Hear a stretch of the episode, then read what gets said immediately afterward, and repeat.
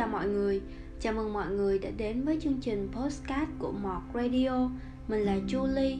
Hôm nay mình xin chia sẻ với mọi người một đoạn trích của Eckhart Tolle về sự sung túc trong cuốn Thức tỉnh mục đích sống.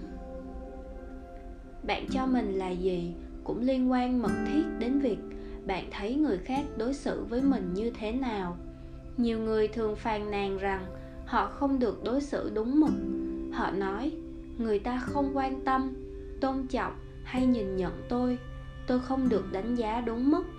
Nhưng khi có người đối xử tử tế với họ, thì họ lại cho là người này đang che giấu một ý đồ nào đó.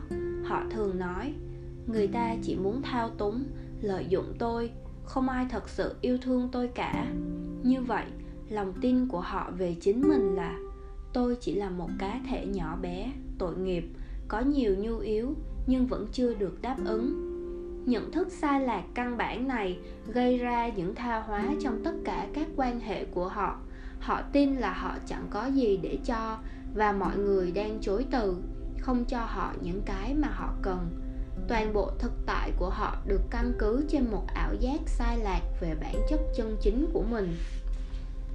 Nhận thức sai lạc này gây ra tác hại cho nhiều tình huống làm hỏng tất cả các quan hệ. Nếu ý nghĩ của họ chỉ xoay quanh sự thiếu thốn, thiếu tiền, thiếu tình yêu, thiếu sự thừa nhận, thì cảm nhận này sẽ trở thành một phần của những gì họ cảm nhận về chính mình. Do đó, họ luôn cảm thấy thiếu thốn.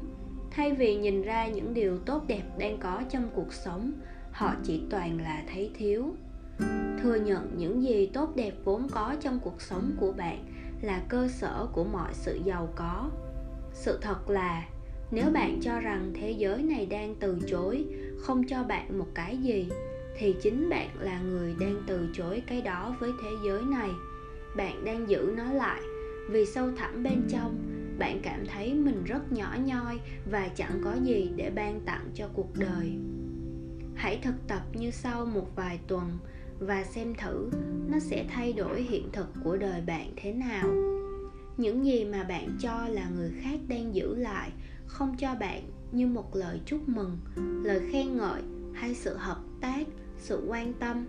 Bạn cứ cho họ những thứ đó. Bạn không có những thứ này ư?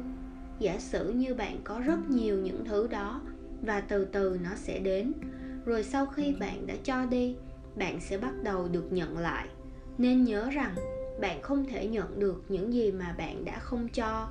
Những gì bạn cho đi sẽ làm cho bạn nhận lại được những thứ đó. Những thứ mà bạn nghĩ thế giới đang giữ lại không cho bạn, thì thực ra bạn đã có những thứ đó rồi. Nhưng thậm chí, bạn không hề biết là mình đang có những thứ đó, trừ khi bạn để cho nó thể hiện ra. Kể cả sự sung túc quy luật về cho và nhận được Chúa Giêsu diễn tả qua hình ảnh mạnh mẽ sau. Hãy cho đi, và rồi anh em sẽ nhận được.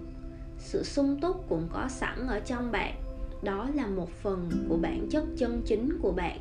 Tuy nhiên, hãy bắt đầu bằng cách nhìn nhận sự sung túc ở bên ngoài. Hơi ấm của mặt trời tỏa ra trên da thịt. Những bông hoa đang khoe sắc trước hiên nhà. Vị ngọt của trái cây chín mọng hay cảm giác thoải mái khi dầm mình dưới mưa, vẻ tràn đầy của sự sống trong mỗi bước bạn đi.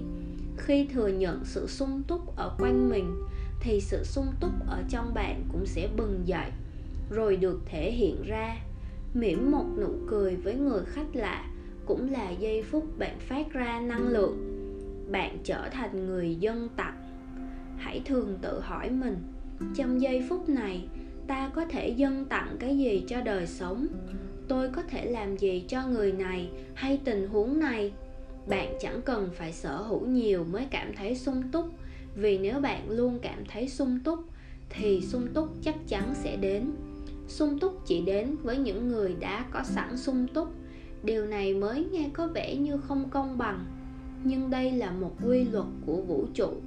Thiếu thốn và sung túc là những trạng thái ở bên trong nội tâm được thể hiện ra bên ngoài thành hiện thực của bạn. Chúa giêsu nói về điều này như sau. Những người đang sung túc, họ sẽ có thêm sự sung túc.